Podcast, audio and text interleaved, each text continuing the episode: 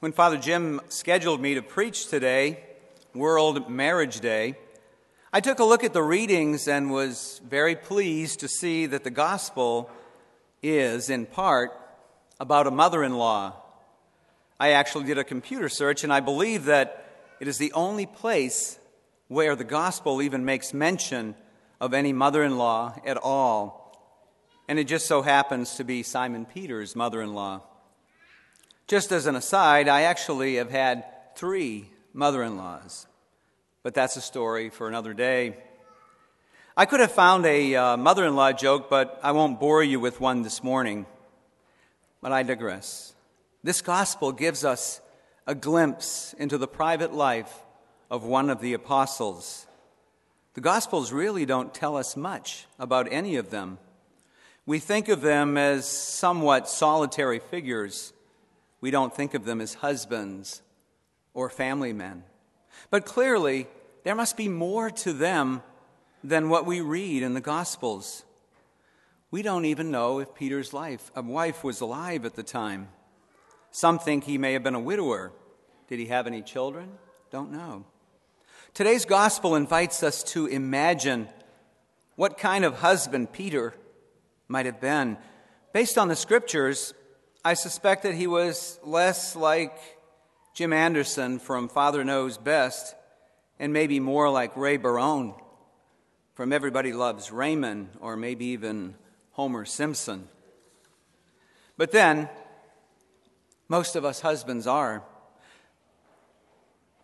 The perfect husband or the perfect wife is as much a myth as the perfect marriage or for that matter, the perfect priest or the perfect deacon.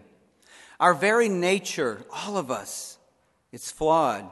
And that means that we are constantly falling short of perfection.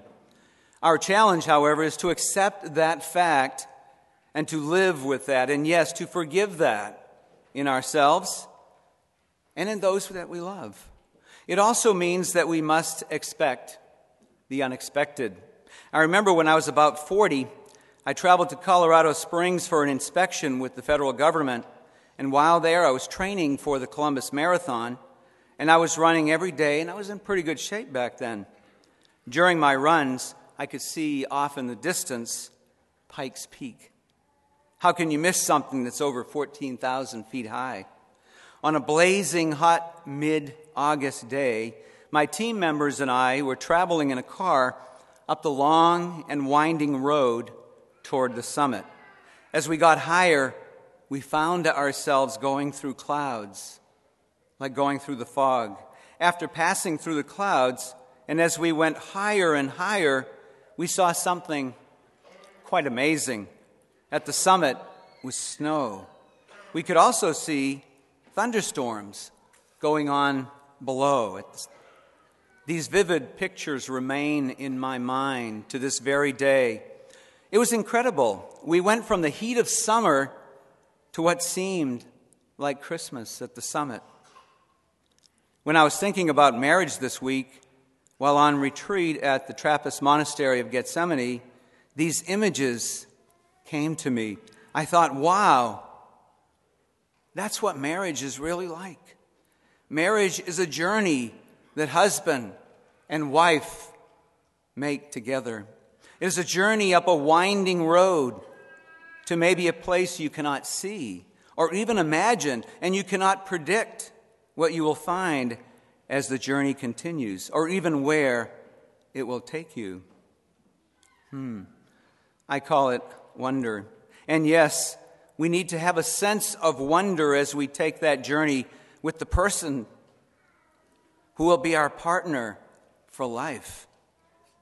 But if you're like me, you need a map. I get lost no matter where I go. I need that GPS. But in marriage, you do need a sense of direction and a shared vision and a common destination. But as my wife of almost 32 years can tell you, you have to keep your eyes and your heart open to the unforeseen the miracles and the mistakes, the surprises and the setbacks.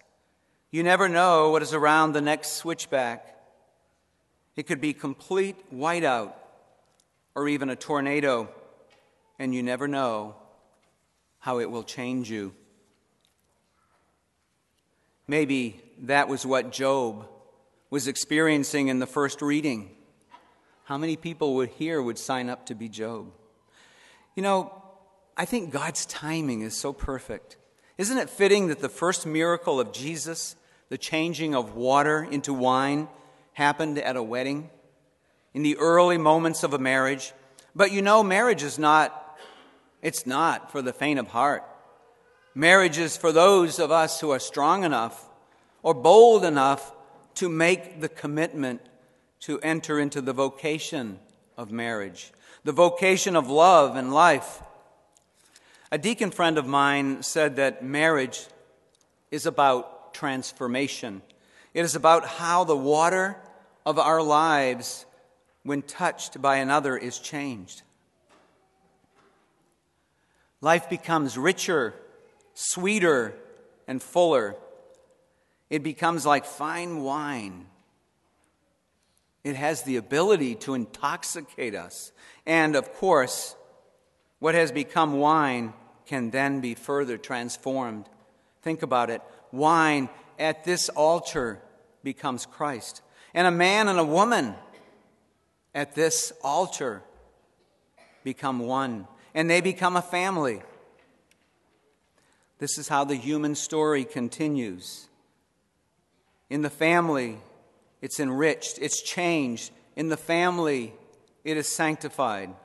What this means is so very simple and so very beautiful. When joined in the sacrament of matrimony, we become something more than what we were. How? How, you ask? Because of love, because of grace, because of another. You know, in this day and age, so many of us are pulled in a thousand different directions the job, the kids, the house, the bills, the chores. For myself, I also have my ministry as a deacon. And yes, it can be so easy to lose sight of the person who makes this ministry possible, and that's my wife. Oh, I remember back in 06 before we were ordained, Bishop Campbell and Deacon Frank looked at us and said, We have to expect the unexpected. There will be demands and many expectations placed on you. But they told us never, ever forget this. As all of us who are married here tonight today, this morning. Our first priority is our first vow. And it's the same for Father Jim, the vow that he took. Yes, those statements have application far beyond ministry here in the church, most especially in our day and age when the sacrament of marriage often finds itself belittled, marginalized, and even redefine. God help us. This morning, we as a church stand in defiance to that. And we affirm that the transformative power of marriage continues in ourselves and in the world. In a moment, we will celebrate the great gift of God, the saving action called the Eucharist, the paschal mystery, by the very fact of our baptism we are all called to bear witness to the world. We are to embrace the sacraments. And yes, we are to celebrate them. At the end of Mass, you'll hear some familiar words Go in peace, glorifying the Lord with your life. We hear it so often, every week. But that may not register. And let's be honest, by that point in the Mass, a lot of people are already out into the parking lot nobody here, right? But this time, stay and listen and ask yourself, what does that really mean? How will I love and serve the Lord? How will I put those words into practice? How can I take what I hear and receive here and carry it out those doors and into the world, into our lives. That was Christ's challenge. And this day and every day, it is also ours. Because whether we realize it or not, that remains our great calling as Christians.